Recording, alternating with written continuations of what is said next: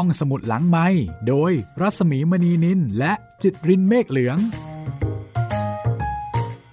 สวัสดีค่ะ ต้อนรับคุณผู้ฟังเข้าสู่รายการห้องสมุดหลังไม้นะคะ วันนี้ค่ะ กระท่อมน้อยของลุงทอมที่แปลมาจากเรื่อง Uncle Tom's Cabin งานเขียนของ Harriet Beecher Stowe นะคะ วรรณกรรมคลาสสิกอเมริกันร่วมสมัย ตั้งใจนำเสนอเป็นพิเศษในช่วงที่สหรัฐอเมริกากำลังจะมีว่าที่ประธานาธิบดีคนที่ 45 โดนัลด์ทรัมป์ก็เลยชวนมาฟังลุงทอมค่ะ ชวนฟังเรื่องราวของคนดีๆ ที่น่าเห็นใจ นวนิยายที่สะท้อนชีวิตทาสในยุคที่อเมริกายังมีระบบทาสที่โหดร้ายทารุณไม่แพ้ที่ไหนๆทาสที่เป็นคนผิวดำและก็ถูกปฏิบัติราวกับเป็นวัตถุสิ่งของของผู้เป็นนาย แปลเป็นภาษาไทยโดยอสนิทวงนะคะ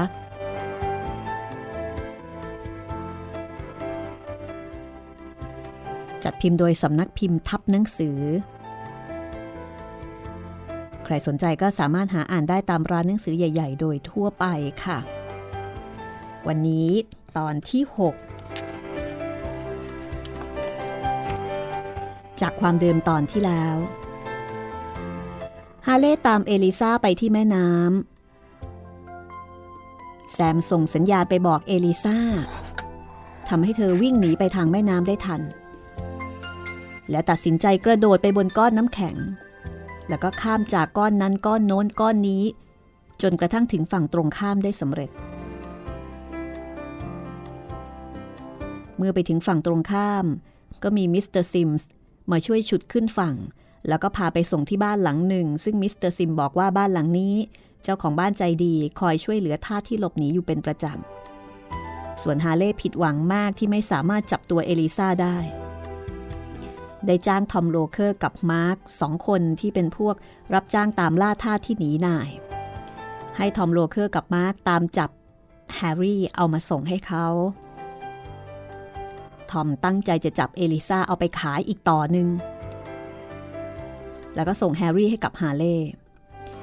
แซมกับแอนดี้กลับไปรายงานมิสเตอร์กับมิสซิสเชลบีว่าเอลิซาหนีไปได้ท่ามกลางความดีใจของทั้งคู่ โดยเฉพาะมิสซิสเชลบีดีใจมากเมื่อรู้ว่าเอลิซาทาสที่เธอเลี้ยงมาแต่เล็กแต่น้อย สามารถจะหนีไปได้สำเร็จ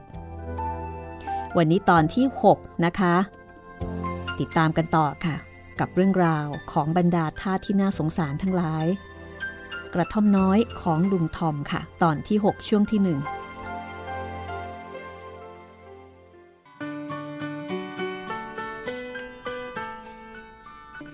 แสงสว่างจากไฟในเตาผิงส่องต้องพรมในห้องรับแขกอันอบอุ่นน่าสบาย มิสเตอร์เบิร์ดสมาชิกสภาร่างกฎหมายกำลังถอดรองเท้าบูท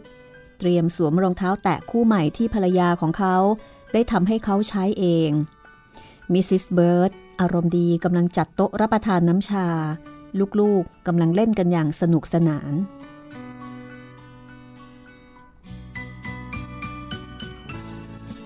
ทอม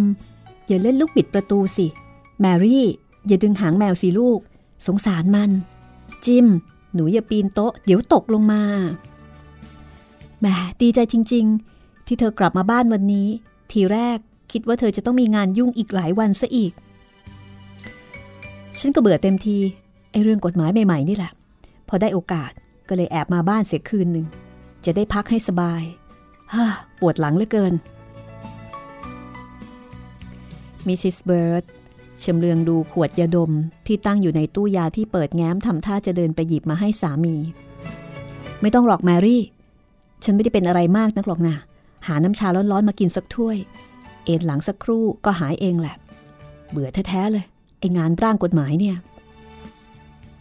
แล้วมิสเตอร์เบิร์ดก็ยิ้มด้วยความพอใจ เมื่อคิดว่าตนได้ทำประโยชน์ให้กับประเทศชาติ มิสซิสเบิร์ดก็ถามในขณะที่สามีกำลังนั่งรับประทานน้ำชาอย่างสบายอารมณ์ว่า แล้วเขาร่างกฎหมายอะไรใหม่บ้างล่ะคะ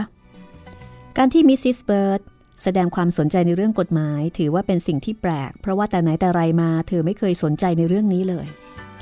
สามีเบิกตาด้วยความประหลาดใจก่อนจะบอกว่า ก็ไม่มีอะไรสำคัญนักหรอก จริงเหรอคะ ที่เขาบอกกันว่ามีกฎหมายออกใหม่ ห้ามไม่ให้เราให้อาหารแล้วก็น้ำแก่พวกนิโกรที่เดินผ่านบ้านเรา ฉันได้ยินมาว่าอย่างนั้นนะคะ แต่ไม่น่าเชื่อ ว่าคนที่เป็นคริสเตียนจะออกกฎหมายแบบนั้นได้ แมรี่ เธอจะกลายเป็นนักการเมืองเสร็จแล้วหรือ เปล่าค่ะ แต่ฉันคิดว่ากฎหมายโหดร้ายเกินไป แล้วก็หวังว่ารัฐบาลคงจะไม่ประกาศใช้กฎหมายนี้นะคะ มีกฎหมายห้าม ไม่ให้ชาวเมืองช่วยพวกทาสนิโกรที่หนีมาจากรัฐเคนตักกี้ ถ้าอย่างนั้นก็หมายความว่ารัฐบาลห้ามไม่ให้พวกเรา รับพวกทาสที่หนีให้มาค้างที่บ้านเรา ห้ามให้อาหารเขา แล้วก็จัดหาเสื้อผ้าเก่าๆให้เขานะสิคะ ใช่จ้ะถ้าขืนทำ ก็จะถือว่ามีความผิดฐานช่วยพวกเหล่านั้นให้หนีนาย มิสซิสเบิร์ดเป็นผู้หญิงที่สูงประมาณ 4 ฟุต ท่าทางขี้อาย ดวงตาสีฟ้าอ่อน ผิวขาวสะอาดเกลี้ยงเกลา เสียงไพเราะอ่อนหวาน มิสซิสเบิร์ดปกครองดูแลทุกๆ คนในบ้านด้วยความรักใคร่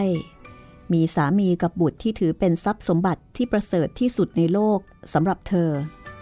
เป็นคนที่ใช้เมตตากรุณามากกว่าการบังคับขู่เข็น แต่สิ่งที่เธอเกลียดมากที่สุดก็คือความโหดร้ายทารุณทุกชนิด ลูกๆจำได้ดีว่า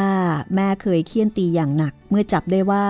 เขาช่วยเด็กๆ ลูกชาวบ้านอีกสองสามคน เอาหินคว้างปาแมวที่ไม่มีผู้คุ้มครองตัวหนึ่ง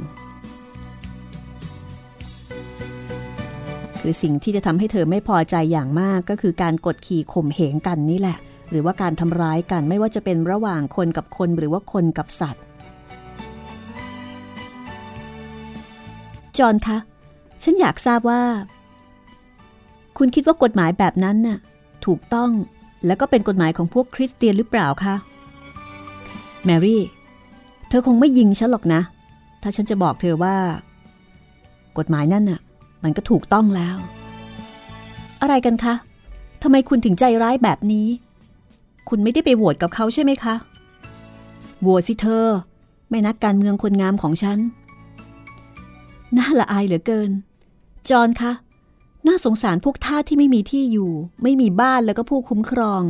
มันเป็นกฎหมายที่ชั่วร้าย แล้วก็สมควรจะถูกยกเลิกไปสักที ถ้ามีโอกาสแล้วก็ฉันคนหนึ่งละค่ะ ที่จะขอยกเลิก ร้ายกาจแท้ๆ กฎหมายอะไร ห้ามไม่ให้เราหาอาหารแล้วก็ที่นอนอันอบอุ่นสบาย ให้กับทาสนิโกรที่อดอยาก แล้วก็ถูกกดขี่ข่มเหงมาตลอดชีวิต จอนก็พยายามอธิบายให้ภรรยาฟัง แมรี่ ฟังฉันบ้างสิ เธอมีความรู้สึกที่ถูกต้องและน่าสนใจ และฉันก็รักเธอ เพราะสิ่งนี้ แต่เราก็ต้องระวังที่จะไม่ทำสิ่งใดซึ่งขัดต่อความรู้สึกของคนหมู่มากนะ ฉันไม่รู้เรื่องการเมืองมากนักหรอกค่ะ แต่ฉันอ่านพระคัมภีร์ได้ และพระคัมภีร์ก็สอนฉันว่าต้องให้อาหารแก่ผู้ที่หิวกระหาย ให้เสื้อผ้า แก่ผู้ที่มีร่างกายเปลือยเปล่า แล้วก็ช่วยเล้าลมใจ คนที่กำลังมีความทุกข์ ฉันตั้งใจจะทำตามคำสอนในพระคัมภีร์ค่ะ แต่ถ้าหากว่าการกระทำของเธอ มันขัดต่อความประสงค์ของคนหมู่มากล่ะ เธอจะว่ายังไง การเชื่อฟังพระเจ้าย่อมไม่นำผลร้ายมาให้ใคร การที่เราปฏิบัติตามคำสั่งของพระเจ้าย่อมปลอดภัยที่สุดค่ะ ฟังฉันก่อนนะแมรี่ ฉันสามารถที่จะแสดงให้เธอเห็นว่า เหลวไหลค่ะจอห์น ถึงเธอจะอธิบายให้ฟังตลอดทั้งคืน ก็ไม่เป็นประโยชน์ ถามจริง ๆ เถอะค่ะ ถ้าหากว่ามีทาสนิโกรมาหาเราเดี๋ยวนี้ เธอจะไล่เขาไปจริง ๆ หรือคะ ถ้าจะว่าไปมิสเตอร์เบิร์ดก็ถือว่าเป็นคนที่มีจิตใจดี มีเมตตากรุณาอีกคนหนึ่ง และก็ไม่เคยคิดที่จะขับไล่ไสส่งคนที่มาขอความช่วยเหลือไปจากบ้าน ภรรยาทราบข้อนี้ดีก็เลยแกล้งถามแบบจี้จุด มิสเตอร์เบิร์ดก็ได้แต่อึกอักอึกอัก กระแอมเบาๆ แล้วก็ควักผ้าเช็ดหน้าออกมาเช็ดแว่นตา ฉันอยากเห็นคุณทำแบบนั้นจริง ๆ เหลือเกินค่ะจอห์นตัวอย่างเช่น ไล่ผู้หญิงคนหนึ่งไปจากบ้านเรา เวลามีพายุหิมะ หรือไม่ก็จับเอาเข้าคุก ดูท่าทาง คุณจะเป็นผู้คุมที่เหมาะสมอยู่นะคะ ถ้าต้องทำแบบนั้นจริง ๆ มันก็คงเป็นหน้าที่ที่น่าหนักใจไม่ใช่น้อยล่ะ อย่าพูดคำนั้นเลยค่ะ ว่าเป็นหน้าที่ คุณก็รู้ว่ามันไม่ใช่หน้าที่ แล้วมันจะเป็นหน้าที่ไปไม่ได้ ถ้าใครๆไม่อยากให้ทาตหนี ก็ต้องเลี้ยงดูให้ดีสิคะ ถ้าฉันมีทาต ฉันจะทำทุกๆอย่าง เพื่อไม่ให้เขาหนีไป เธอก็คงจะคิดเหมือนฉันนะคะ จอห์นพวกทาตน่ะเขาไม่หนีไปไหนหรอก ถ้าเขามีความสุข และเมื่อเขาหนีเขาก็ต้องทนทรมานด้วยความหนาว ความหิวกระหาย โดยที่ทุกๆคนพากันหันหน้าหนีเขา แต่ยังไงก็ตาม ฉันไม่ขอทำตามกฎหมายนี้เป็นอันขาด จอห์นก็พยายามที่จะ โน้มน้าวแมรี่นะคะ ให้ฟังเหตุผล แต่แมรี่ก็รู้สึกว่า กฎหมายนี้ไม่มีเหตุผล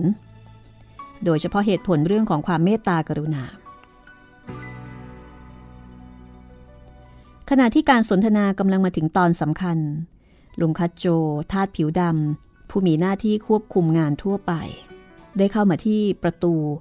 แล้วก็เชิญมิสซิสเบิร์ด เข้าไปในครัว มิสเตอร์เบิร์ดมองภรรยาของเขาอย่างขบขันและก็รำคาญใจ แล้วก็นั่งลงบนเก้าอี้นวมอ่านหนังสือพิมพ์ต่อ สักพักก็มีเสียงมิสซิสเบิร์ดร้องเรียกสามีว่า จอห์น จอห์นคะ มาที่นี่เดี๋ยวเถอะค่ะมิสเตอร์เบิร์ดวางหนังสือพิมพ์ลงแล้วก็เข้าไปในครัว แล้วเขาก็รู้สึกตกใจ ประหลาดใจ กับภาพที่ปรากฏอยู่ตรงหน้า หญิงสาวร่างระหง แบบบาง เสื้อผ้าขาดวิ่น มีหยาดหิมะเต็มตัว รองเท้าข้างหนึ่งหายไป ถุงเท้าขาดออกจากเท้า ที่เป็นบาดแผล เลือดไหลโซม ร่างของเธอถูกนำมาวางลงบนเก้าอี้สองตัว เธอเป็นลมไม่ได้สติ ดวงหน้ามีลักษณะ ที่แสดงให้เห็นว่าเธอเป็นชาติที่ถูกเหยียดยาม แต่ก็เห็นได้ทันทีว่าผู้หญิงคนนี้เป็นคนสวย ดวงหน้าอันซีดขาวเหมือนคนตายของเธอทำให้มิสเตอร์เบิร์ดรู้สึกเยือกเย็นจับใจ เขาถอนใจยืนนิ่งเงียบ ภรรยาของเขาและป้าดีนาคนใช้ผิวดำที่มีอยู่คนเดียวกำลังช่วยแก้ไขเธอให้ฟื้น ส่วนลุงคัตโจ อุ้มเด็กชายไว้บนเขา่า ถอดถุงเท้าและรองเท้าออก เอามือถูเท้าเล็กๆ ของพ่อหนูให้อบอุ่น น่าสงสารเหลือเกินค่ะ คงจะเหนื่อยมากถึงได้เป็นลม เธอมาขอผิงไฟในนี้ พอดิฉันถามว่ามาจากไหน เธอก็ล้มลงแล้วก็หมดสติไปแบบนี้ละค่ะ ดูเหมือนว่า เธอไม่ใช่คนทำงานหนักนะคะ น่าสงสารจัง มิสซิสเบิร์ดกล่าวในขณะที่หญิงนั้นค่อยๆลืมตา ทันใดนั้น เธอก็กระโดดลุกขึ้นแล้วก็ร้องว่าแฮร์รี่ลูกแม่ เขาเอาลูกดิฉันไปหรือเปล่า เมื่อได้ยินเสียงแม่ เด็กชายก็กระโดดลงมาจากตักลุงคัสโจ แล้วก็วิ่งไปยืนข้างๆ เธอ อยู่นี่เอง คุณนายขา โปรดช่วยเราด้วยนะคะ กรุณาอย่าให้เขามาเอาลูกดิฉันไป มิสซิสเบิร์ดก็ปลอบใจว่า ไม่มีใครทำอะไรเธอได้หรอกแม่หญิงที่น่าสงสาร เธอปลอดภัยแล้วไม่ต้องกลัวหรอก ขอพระเจ้าจงอวยพรแก่คุณนายเธอค่ะ หญิงผู้นี้พูดพลางยกมือปิดหน้าสะอื้น มิสซิสเบิร์ดปลอบโยนอยู่ครู่หนึ่ง หญิงนี้จึงมีท่าทีที่สงบลง และเธอก็จัดแจงหาที่นอนชั่วคราวให้หญิงนั้นที่ข้างเตาผิง อีกสักครู่ เธอก็นอนหลับสนิทโดยมีบุตรชาย อยู่ในอ้อมแขน เพราะว่าเธอไม่ยอมให้ลูกจากไปไหน แม้ในยามหลับ แขนของเธอก็โอบร่างของพ่อหนูน้อยเอาไว้แน่น ราวกับว่าไม่มีใครสามารถจะเอาเด็กไปจากเธอได้ในขณะที่หลับมิสเตอร์และมิสซิสเบิร์ดกลับเข้าไปในห้องรับแขก ไม่มีใครเอ่ยถึงเรื่องที่สนทนากันเมื่อครู่เลยมิสซิสเบิร์ดนั่งถักไหมพรมอย่างขะมักเขม้น ในขณะที่มิสเตอร์เบิร์ดแสร้งทำเป็นอ่านหนังสือพิมพ์ สงสัยจริง ว่าผู้หญิงคนนั้นเป็นใคร แล้วก็เป็นอะไร รอให้เธอตื่น แล้วก็พักให้หายเหนื่อยก่อน แล้วค่อยถามดีไหมคะ นี่นะเธอ อะไรคะ ผู้หญิงคนนั้น ใส่เสื้อของเธอสักตัวไม่ได้หรือ เลาะชายเสื้อลงมาให้ยาวอีกสักหน่อย ก็น่าจะใส่ได้ ดูรูปร่างใหญ่กว่าเธอ มิสซิสเบิร์ดยิ้มอย่างขบขัน ทั้งๆทที่เมื่อสักครู่ สามีก็บอกว่าควรจะทำตามกฎหมายที่ไม่ให้อาหารไม่ให้เสื้อผ้า แก่คนที่เป็นทาสที่หนีมา แต่ตอนนี้สามีกลับเป็นฝ่ายออกปากซะเอง ฉันจะหาดูก่อนค่ะ เงียบกันไปครู่หนึ่งสามีก็พูดอีกว่า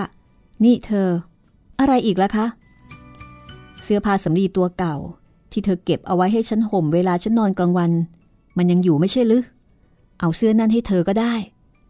ฉันว่า เธอต้องการเสื้อผ้านะ ขณะนี้ป้าดีน่าเข้ามาบอกว่าผู้หญิงคนนั้นตื่นแล้ว แล้วก็ต้องการพบกับมิสซิสเบิร์ด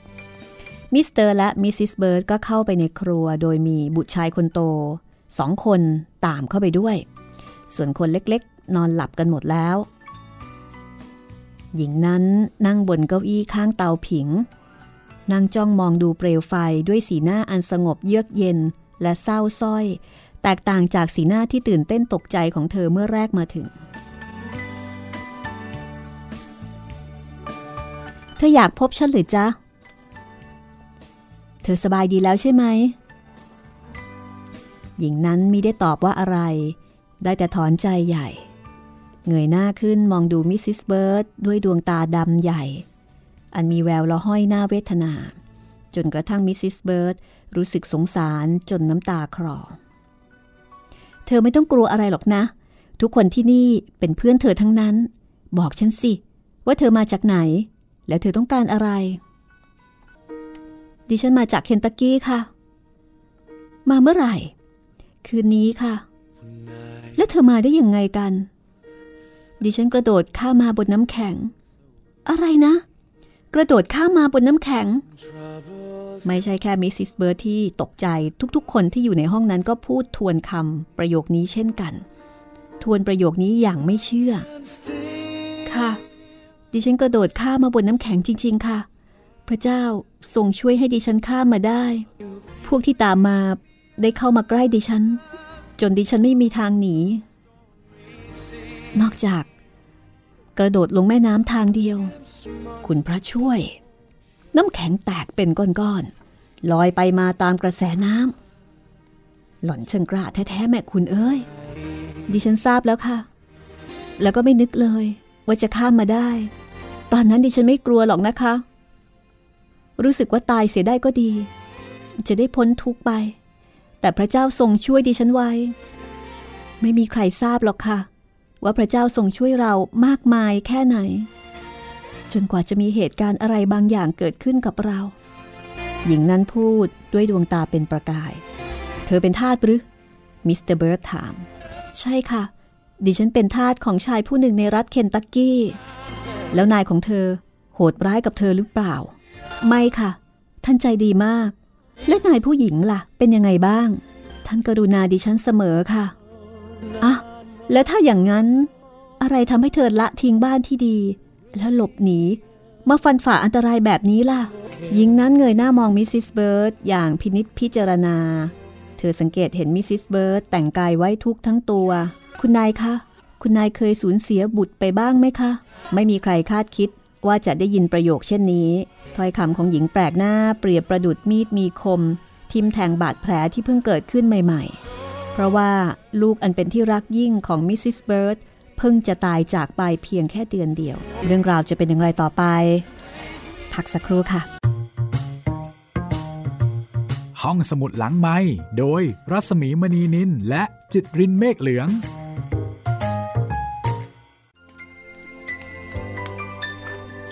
ช่วงที่สองของตอนที่ 6 ค่ะ กับวรรณกรรมร่วมสมัย กระท่อมน้อยของลุงทอมนะเป็นวรรณกรรมคลาสสิกระดับโลก เป็นนวนิยายดัง ที่สร้างความสั่นสะเทือนให้กับประเทศสหรัฐอเมริกา ว่ากันว่าเป็นเพราะนวนิยายเรื่องนี้นะคะได้ปลุกกระแส ต่อต้านระบบทาสแล้วก็กลายมาเป็นการประทะ ที่เรียกว่าเป็นสงครามกลางเมืองครั้งใหญ่ ในสมัยของประธานาธิบดีอับราฮัมลินคอนค่ะ และหลังจากนั้นระบบทาสก็ถูกยกเลิกไปจากประเทศนี้ Harriet Beecher Stowe นะคะคุณแม่ลูกเก้าเขียนทีละบททีละบท เขียนตอนกลางคืนหลังจากเสร็จจากงานบ้าน เขียนแล้วก็อ่านให้ลูกๆฟัง ก่อนที่จะมีผู้เห็นความสำคัญแล้วก็เอาไปพิมพ์รวมเล่ม แล้วก็ขายดิบขายดี จนยอดขายเป็นรองแค่คัมภีร์ไบเบิลเท่านั้นเอง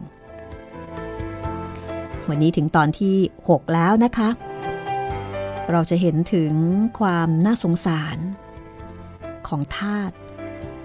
ทาสที่ไหนก็น่าสงสารทั้งนั้นค่ะ อย่างของบ้านเราก็มีเรื่องลูกทาสนางทาสใช่ไหมแต่ว่าของเรานี่ก็จะมีแกนเกี่ยวกับเรื่องของความรัก แต่ว่าเรื่องนี้เนี่ยเป็นเรื่องของชีวิตทาสเลย คือมีความรักหนุ่มสาวบ้าง แต่ว่าไม่ใช่เป็นแกนหลัก ตอนนี้เรามารู้จักกับสามีภรรยาคู่หนึ่งนะคะ ซึ่งก็ถือว่าเป็นคนใจดีเหมือนกัน เหมือนกับ Mr. and Mrs. Shelby ละค่ะ มิสเตอร์เบิร์ดแล้วก็มิสซิสเบิร์ดนะคะ โดยเฉพาะมิสซิสเบิร์ดนั้น ไม่ยอมไม่ยอมเด็ดขาดที่จะมีใครมาบังคับ ให้เธอเนี่ยไม่ยอมให้ความช่วยเหลือทาส โดยเฉพาะทาสที่หนีนายที่โหดร้าย เอาละค่ะเรื่องราวจะเป็นอย่างไรต่อไป ติดตามกันต่อได้เลยนะคะ ที่นี่ห้องสมุดหลังใหม่ www.thaipbsradio.com ฟังย้อนหลังได้ดาวน์โหลดได้นะคะ ทุกวันจันทร์ถึงวันศุกร์บ่ายโมงถึงบ่ายสองโมงแล้วก็หนึ่งทุ่มถึงสองทุ่ม นี่คือการออกอากาศให้ได้ฟังพร้อมกันนอกเหนือไปจากการฟังตามอัธยาศัยนะคะ ถ้าพร้อมแล้วเราไปฟังกันต่อเลยค่ะว่ามิสซิสเบิร์ดจะตอบว่าอย่างไร เมื่อโดนคำถามแบบจี้ใจดำแบบนี้ว่า เคยสูญเสียลูกไปบ้างไหม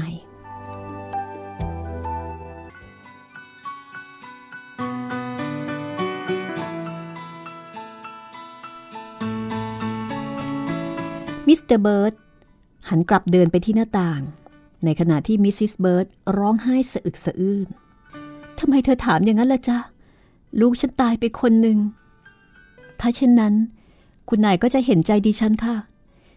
ดิฉันเสียลูกไปสองคน ติดติดกันด้วย และตอนนี้ดิฉันเหลือลูกอีกเพียงแค่คนเดียว ดิฉันไม่เคยนอนโดยไม่มีลูกนอนด้วยเลยสักคืนเดียว แกเป็นทุกสิ่งที่ดิฉันมีอยู่ เป็นเครื่องปลุกปลอบใจ เป็นแก้วตาดวงใจให้ดิฉัน นายจะขายลูกของดิฉันค่ะ ขายส่งไปทางใต้ ไปคนเดียว เด็กไม่เคยจากแม่เลยในชีวิต ดิฉันทนไม่ได้ค่ะคุณนาย พอรู้ว่า เขาเซ็นสัญญาซื้อขายกันเสร็จเรียบร้อย ดิฉันก็แอบพาลูกหนีมาตอนกลางคืน แล้วเขาก็ไล่ตามมา คนที่ซื้อกับคนของนาย ไล่ตามดิฉันมาจนเกือบจะทัน ดิฉันกระโดดลงไปบนก้อนน้ำแข็ง แล้วก็ไม่รู้เหมือนกันว่ากระโดดข้ามมาได้อย่างไร รู้แต่ว่ามีผู้ชายผู้หนึ่ง ช่วยฉุดดิฉันขึ้นมาบนฝั่งน้ำหญิงผู้นี้ไม่ได้ร้องไห้สะอึกสะอื้นแต่ดวงตาของเธอแห้งผาก ทุกๆ คนที่ยืนอยู่รอบๆ แสดงความเห็นอกเห็นใจ เด็กชายเล็กๆ ทั้งสอง ค้นหาผ้าเช็ดหน้าในกระเป๋า เมื่อหาไม่เจอก็ซบหน้าร้องไห้กับชายกระโปรงของแม่ มิสซิสเบิร์ดเอาผ้าเช็ดหน้าปิดหน้าร้องไห้ และป้าดีน่าน้ำตาไหลพรากอาบแก้มของแก ขณะที่ร้องว่า ขอพระเจ้าทรงพระเมตตากรุณาต่อพวกเราด้วย ลุงคัตโจยกมือป้ายตาและทำหน้าเบ้ ส่วนมิสเตอร์เบิร์ดไม่ร้องไห้เหมือนคนอื่นๆ แต่หันหลังให้กับพวกเหล่านั้นแล้วมองออกไปทางหน้าต่าง หยิบผ้าเช็ดหน้ามาเช็ดแว่นตาทำเสียงกระแอมกระไอ ซึ่งถ้าใครดูดีๆ ก็จะเห็นว่ามิสเตอร์เบิร์ดก็ร้องไห้ด้วยเหมือนกันมิสเตอร์เบิร์ดก็ร้องถามขึ้นว่า ทำไมเธอบอกฉันว่า เธอมีนายใจดีล่ะ คือเหมือนกับว่าถ้ามีนายใจดี แล้วนายจะขายลูกทำไม ก็เพราะท่านเป็นนายที่มีความเมตตากรุณาน่ะสิคะ ดิฉันถึงพูดเช่นนี้ นายผู้หญิงของดิฉันใจดีมากค่ะ แต่ท่านเป็นหนี้คนที่ซื้อลูกของดิฉัน ท่านไม่สามารถจะหาเงินมาใช้เขาได้ จึงต้องยอมขายลูกของดิฉันแล้วก็ขายลุงทอม ทาสเก่าแก่ที่ซื่อสัตย์อีกคนหนึ่งดิฉันแอบฟัง แล้วก็ได้ยินท่านพูดกัน แล้วคุณผู้หญิงก็อ้อนวอน ไม่ให้คุณผู้ชายขายลูกดิฉัน แต่ท่านก็ช่วยอะไรไม่ได้ เพราะถ้าไม่ขาย ท่านจะถูกฟ้องล้มละลาย ดิฉันก็เลยตัดสินใจ ที่จะพาลูกหนีค่ะ คิดว่าถ้าลูกจากไปก็ไม่มีประโยชน์อะไร ที่ดิฉันจะมีชีวิตอยู่ต่อ เพราะดิฉัน มีลูกคนนี้เหลืออยู่แค่คนเดียวเท่านั้น แล้วเธอไม่มีสามีหรือ มีค่ะ แต่สามีก็เป็นทาสของชายอีกคนหนึ่ง ซึ่งนายของเขาทารุณมาก แล้วก็ไม่ค่อยปล่อยให้เข้ามาหาดิฉัน เขาขู่ว่า เขาจะส่งสามีดิฉันไปทางใต้ ซึ่งบางทีเราอาจจะไม่พบกันอีกเลย แล้วเธอตั้งใจจะไปไหนต่อไป แคนาดาค่ะ ถ้าหากดิฉันทราบว่าอยู่ที่ไหน แคนาดาอยู่ไกลไหมคะ มิสซิสเบิร์ดก็บอกว่า น่าสงสาร ไกลมากไหมคะ ไกลกว่าที่เธอคิดมากนัก เด็กที่น่าสงสารเอ้ย แต่เราจะคิดดูว่าจะสามารถทำอะไรให้เธอได้บ้าง ดีน่าช่วยจัดที่นอนให้เธอในห้องของป้าด้วยนะ พรุ่งนี้เช้า ฉันจะจัดการต่อ ในระหว่างนี้เธอก็ไม่ต้องกลัวอะไร เธอจงไว้วางใจในพระเจ้า พระเจ้าจะคุ้มครองเธอ จากนั้นมิสซิสเบิร์ดและสามีก็กลับเข้าไปในห้องรับแขก เธอนั่งเงียบๆอยู่บนเก้าอี้โยกตัวเล็กหน้าเตาผิง แล้วก็ใช้ความคิดอย่างวุ่นวาย มิสเตอร์เบิร์ดเดินกลับไปกลับมาในห้อง เดือดร้อนละสิคราวนี้ นี่แน่เธอ เราจะต้องทำให้ผู้หญิงคนนั้น ไปจากที่นี่คืนนี้ พรุ่งนี้เช้า คนที่ซื้อ คงจะมาตามจับตัวเธอแน่ ๆ ถ้าเพียงแค่ผู้หญิงคนเดียวก็ไม่เป็นไร เพราะว่าเธอสามารถจะนอนเงียบ ๆ อยู่ในห้องได้ แต่ลูกชายของเธอกำลังซน เดี๋ยวเกิดโผล่หน้าต่างออกไป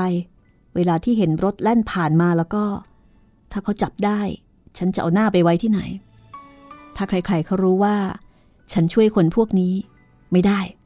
เราจะต้องจัดการให้ไปซะ ตั้งแต่คืนนี้ ภรรยาก็ไม่ยอม ถามว่าจะให้พาไปไหน ฉันรู้ละว่าจะพาไปไหน ถึงจะยุ่งยากอย่างไร เราก็ต้องช่วยจนถึงที่สุด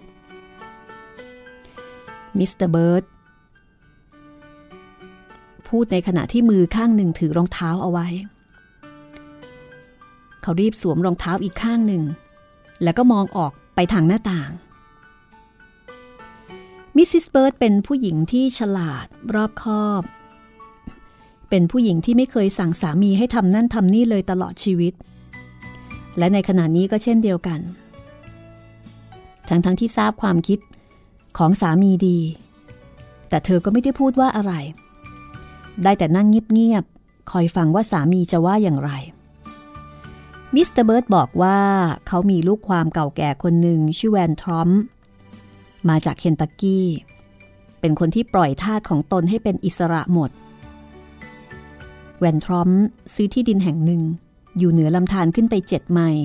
อยู่ลึกเข้าไปในป่า ไม่มีใครไปที่นั่นนอกจากมีธุระจำเป็นจริง ๆ มิสเตอร์เบิร์ดบอกว่า ผู้หญิงคนนี้จะไปอยู่ที่นั่นได้โดยปลอดภัย แต่เรื่องยุ่งยากมีว่า ไม่มีใครสามารถจะขับรถไปที่นั่นได้คืนนี้ นอกจากฉันคนเดียวทำไมล่ะคะคัจโจก็ขับรถได้เก่งนี่นา จริงของเธอ แต่เราต้องข้ามลำธารถึงสองครั้ง และตรงที่ที่จะข้ามครั้งที่สองนั้น น่ากลัวอันตรายมาก ถ้าให้คนที่ไม่รู้จักที่นั่นดีอย่างฉันขับรถแล้วก็ อาจจะเกิดอันตรายได้ เพราะฉะนั้นฉันจึงต้องไปเองประมาณสองยามคืนนี้ เธอช่วยสั่งให้คัดโจ เอาม้าเทียมรถอย่างเงียบๆนะ และให้เขาขับไปส่งฉันที่ร้านขายสุรา ซึ่งอยู่ถัดจากบ้านเราไป ใครๆ จะได้คิดว่าเราเอาของไปฝากให้โคลัมบัส ซึ่งมาประมาณตีสามตีสี่ แต่ฉันรู้สึกแย่เหลือเกิน ในการที่ต้องทำในสิ่งที่รัฐบาลของเรา เพิ่งจะออกกฎหมายห้าม แต่ก็ช่างเถอะ ช่วยไม่ได้จริง ๆ จอนคะ ฉันรู้แล้วล่ะ ว่าเธอมีใจมีเมตตา ฉันจะรักเธอได้อย่างไรคะ ถ้าไม่รู้จักจิตใจของเธอดี ยิ่งกว่าตัวเธอเองมิสซิสเบิร์ดพูดแล้วก็วางมือเล็กๆ ขาวสะอาดของเธอ ลงบนมือของสามี มิสเตอร์เบิร์ดรู้สึกว่าภรรยาของเขาช่างงดงามยิ่ง ในขณะที่เธอเงยหน้ามองเขาด้วยดวงตาที่เต็มไปด้วยหยาดน้ำตา เขาเป็นคนฉลาดที่สามารถเลือกหญิงผู้มีคุณสมบัติดีงาม เช่นเธอเป็นภรรยา เขาจะทำอะไรได้นอกจากจะเดินออกไปอย่างเคร่งครึม สั่งให้คัตโจ จัดแจงเทียมรถเอาไว้ให้พร้อม พอถึงประตูเขาก็หยุดอยู่ครู่หนึ่ง แล้วก็เดินกลับมา แมรี่ ฉันไม่ทราบว่าเธอรู้สึกอย่างไรในเรื่องนี้ แต่มีลิ้นชักที่เต็มไปด้วยของเอ่อของของเฮนรี่ลูกเล็ก ๆ ที่น่าสงสารของเรา พูดแล้วก็หันกลับเดินไปโดยเร็ว ภรรยาของเขาเปิดประตูห้องนอนเล็ก ๆ ที่อยู่ติดกับห้องของเธอ แล้วหยิบเทียนไขตั้งบนหลังตู้อย่างใช้ความคิด บุตรชายอีกสองคนตามเข้าไปในห้องนั้นเงียบๆ มองดูแม่อย่างประหลาดใจ มิสซิสเบิร์ดเปิดลิ้นชักนั้นออกช้าๆ ในนั้นมีเสื้อตัวเล็กๆ รูปร่างลักษณะและแบบแปลกๆกัน ผ้ากันเปื้อนกองไว้เป็นกองๆ แล้วก็ถุงเท้าเล็กๆ มีแม้กระทั่งรองเท้าคู่น้อย ซึ่งมีรอยสึก ตรงปลายเท้า แล้วก็โผล่ออกมาจากห่อกระดาษ มีม้าเครื่องเล่น รถ ลูกข่าง และลูกหนัง เป็นอนุสร์ซึ่งเธอเก็บเอาไว้ด้วยหยาดน้ำตาและความเศร้าโศก เธอนั่งลงข้างลิ้นชัก ซบศีรษะลงกับท่อนแขน แล้วก็ร้องไห้จนน้ำตาไหลรินลงในลิ้นชัก และเธอก็เงยหน้าขึ้นโดยเร็ว รีบเลือกเสื้อผ้าเรียบ แล้วก็ของที่ทนทาน รวบรวมเข้าเป็นห่อ เด็กชายคนหนึ่งแตะแขนเธอเบาๆ แล้วก็ถามว่าจะเอาของนั่นไปให้ใคร ลูกรัก ถ้าเฮนรี่เล็กๆของเรา มองลงมาจากสวรรค์ ก็คงจะยินดีที่เห็นเราทำแบบนี้ แม่ไม่ได้เอาของนี่ให้กับคนที่มีความสุขหรอกลูก แต่แม่จะเอาของนี่ให้แก่ผู้หญิงคนหนึ่ง ซึ่งมีหัวใจอันแตกสลายและก็ทุกโศกยิ่งกว่าแม่ และแม่ก็หวังว่าพระเจ้า คงจะทรงอวยพรให้กับเธอด้วยมิสซิสเบิร์ดปล่อยให้หยาดน้ำตาไหลระริน ขณะที่จัดแจงห่อเสื้อผ้าข้าวของอันเป็นเครื่องระลึกถึง ลูกชายที่สูญเสียไป แล้วก็เอาของนั่นให้กับแฮร์รี่ ลูกของทาสหญิงที่ระเหเร่ร่อนมา ต่อมาอีกสักครู่ เธอก็เปิดตู้เสื้อผ้า หยิบเสื้อเรียบๆที่ใช้การได้ดีสองสามตัวออกมา เธอนั่งลงที่โต๊ะทำงาน จัดแจงเลาะชายเสื้อแล้วก็เย็บสมัยตามคำแนะนำของสามีเพราะว่าเธอเป็นคนตัวเตี้ยตัวเล็ก เธอทำงานอย่างขะมักเขม้นจนเวลา ผ่านไป นาฬิกาตีสิบสองครั้งมีเสียงล้อรถ แล่นมาจอดที่ประตูเบาๆ แมรี่ ปลุกผู้หญิงคนนั้นเดี๋ยวนี้ เราจะไปกันแล้ว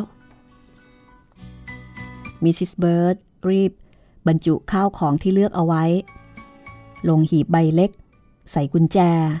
แล้วก็บอกให้สามีนำขึ้นรถ จากนั้นก็ไปเรียกหญิงนั้น หล่อนสวมเสื้อ สวมหมวกแล้วก็ห่มผ้า ซึ่งเป็นของที่ มิสซิสเบิร์ดเนี่ยได้มอบเอาไว้ให้ เพราะว่าเสื้อผ้าของเธอนี่ใช้ไม่ได้แล้วนะคะ เปียกน้ำแล้วก็ขาดวิ่น หญิงสาวผู้นั้นเดินออกมาที่ประตู อุ้มเด็กชายมาด้วย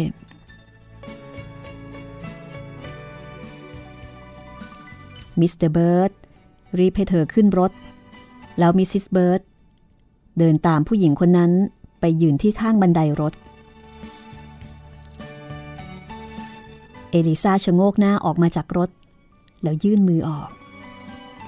เป็นมือที่อ่อนนุ่มและก็สวยงามมากเท่าๆกับมือที่ยื่นออกไป ให้เธอจับตอบ คือมือของเอลิซาเนี่ยอ่อนนุ่มและก็สวยงามพอๆกับมือของมิสซิสเบิร์ดเลยทีเดียว เพราะเธอไม่ได้คือเป็นคนที่ไม่ได้ทำงานหนักมาก ธอมองหน้ามิสซิสเบิร์ดด้วยแววตาแห่งความกตัญญูรู้คุณ เหมือนกับจะพูดอะไร แต่ก็ไม่มีถ้อยคำผ่านพ้นออกมาจากริมฝีปาก เธอพยายามจะพูดอะไรอีกสองสามครั้ง แล้วก็ชี้มือ และด้วยสีหน้าซึ่งมิสซิสเบิร์ดไม่เคยลืม เธอทรุดกายลงบนที่นั่ง เอามือปิดหน้า ประตูรถปิด แล้วรถก็แล่นต่อไป ในขณะที่ขับรถไปตามทาง มิสเตอร์เบิร์ดรู้สึกลำบากใจ ในการที่เขาซึ่งก็ถือได้ว่าเป็นหนึ่ง ในคนที่ออกกฎหมายห้ามไม่ให้ประชาชน ช่วยเหลือ พวกทาสที่หนีนายมา แต่เขากลับเป็นผู้ที่ฝ่าฝืนกฎหมายนั่นเสียเอง เขาไม่มีความรู้ ในเรื่องทาสที่หลบหนีมามากเกินกว่าที่จะคิดว่า พวกเหล่านั้นเป็นพวกผู้ชายที่ถือไม้เท้าแล้วก็ห่อของวิ่งหนีมา เขาไม่ทราบว่าบางครั้ง ผู้ที่หนีมาก็เป็นผู้หญิงรูปร่างเล็ก บอบบาง เหน็ดเหนื่อย อิดโรย แล้วก็ทุกโศก เขาไม่เคยคิดว่าคนที่หนีมา อาจจะเป็นแม่ที่ได้รับความทุกข์ยาก อาจจะเป็นเด็กที่ไม่มีผู้คุ้มครอง เช่นเดียวกับเด็กน้อย ผู้ซึ่งกำลังสวมหมวกใบเล็กของบุตรชายของเขาที่เพิ่งตายจากไป ดังนั้น ในฐานะที่เขายังเป็นมนุษย์ เขาจึงอดที่จะรู้สึกสงสาร ผู้ที่ตกทุกข์ได้ยากมีได้ และก็ต้องให้ความช่วยเหลือในที่สุด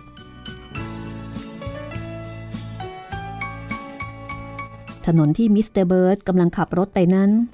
เป็นหลุมเป็นบ่อ แล้วก็มีโคลนตม ทางลื่นมาก เพราะมีฝนตก บางครั้งรถก็ติดหล่ม และลุงคัดโจก็ต้องช่วยฉุดขึ้นอยู่นาน ผู้ที่อยู่ในรถถูกกระแทกจนสั่นไปมา ขณะที่รถแล่นไปตามทาง เมื่อรถขึ้นจากหล่มได้แล้วมิสเตอร์เบิร์ดก็จัดเสื้อแสงใส่หมวกให้เรียบร้อย เอลิซาจับหมวกให้ตรง ปลอบลูกให้นิ่ง แล้วมิสเตอร์เบิร์ดก็ขับรถต่อไป กว่ารถจะแล่นผ่านพ้นลำธารไปได้ ก็ดึกโข รถแล่นไปหยุดที่หน้าประตูบ้านหลังหนึ่ง ชายเจ้าของบ้านเดินออกมาเปิดประตู เขาเป็นคนร่างใหญ่ สูงถึง 6 ฟุต สวมเสื้อเชิ้ตสักหลาดสีแดง ผมสีน้ำตาลปนแดง ผมดกและก็ดูยุ่งเหยิง มีหนวดเคราที่ไม่ได้โกนมาสองสามวัน ชายผู้นี้มีรูปร่างหน้าตาไม่น่าดู เขาชูเทียนไขขึ้นสูง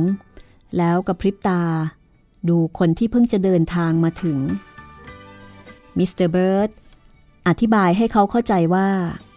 เหตุใดเขาจึงต้องลุกขึ้นต้อนรับแขกในยามวิกาลเช่นนี้ ชายผู้นี้ คือจอห์นแวนทรอมชายชราที่เป็นเจ้าของที่ดินหลายไร่ ครั้งหนึ่ง เขาเคยมีทาสนิโกรมมากมาย เขาเป็นคนกล้าหาญ มีความซื่อสัตย์ใจคออบอ้อมอารี ตลอดเวลาหลายปี จอห์นแวนทรอมเฝ้าดูพวกทาสรับใช้ทำงานให้เขาด้วยความซื่อสัตย์ แต่เขารู้สึกว่า เป็นการผิดที่คนเราจะจับมนุษย์ด้วยกันมาใช้เป็นทาส ในที่สุดวันหนึ่ง จอนได้ตกลงซื้อที่ดินแห่งหนึ่งในรัฐโอไฮโอ แล้วก็ปล่อยให้ทาสทุกคนของเขาเป็นอิสระทั้งผู้ชายผู้หญิงและเด็ก และจัดให้พวกเขาได้ทำมาหากินในที่ดินที่ซื้อไว้ แล้วจอนก็กลับมาอยู่ที่บ้านนาใกล้ ๆลำธารอย่างสงบสุข ไม่ทราบว่า คุณจะช่วยคุ้มครองผู้หญิงกับเด็กคนหนึ่งเอาไว้ ไม่ให้หล่อนถูกจับได้ไหมครับ มิสเตอร์เบิร์ดถามจอนได้สิครับ ถ้าใครมาแล้วก็เป็นได้เห็นดีกัน ผมขอสู้เต็มที่ ผมมีลูกชายเจ็ดคน แต่ละคนล้วนแต่รูปร่างใหญ่โตทั้งนั้น พวกลูกๆของผมยินดีช่วยผมทุกคน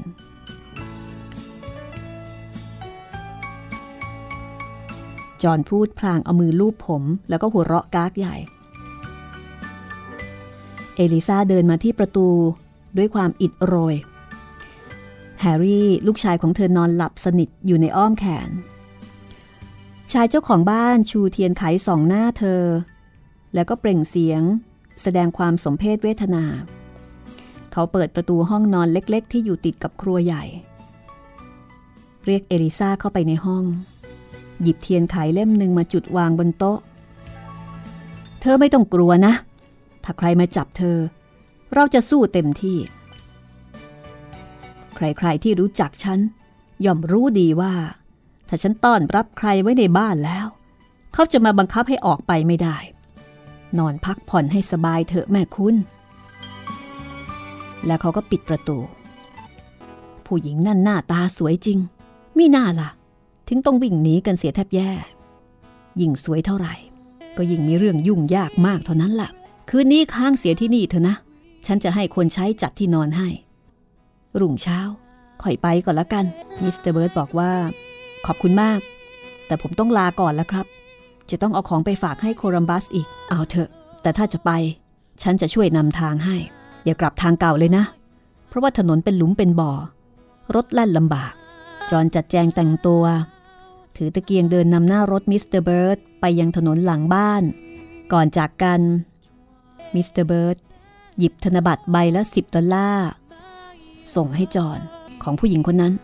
เขาพูดสั้นๆ ผมจะจัดการให้เรียบร้อยเอง จอห์นตอบ จับมือ แล้วต่างก็แยกทางกันไป ห้องสมุดหลังไม้โดยรัศมีมณีนินและจิตรินเมฆเหลือง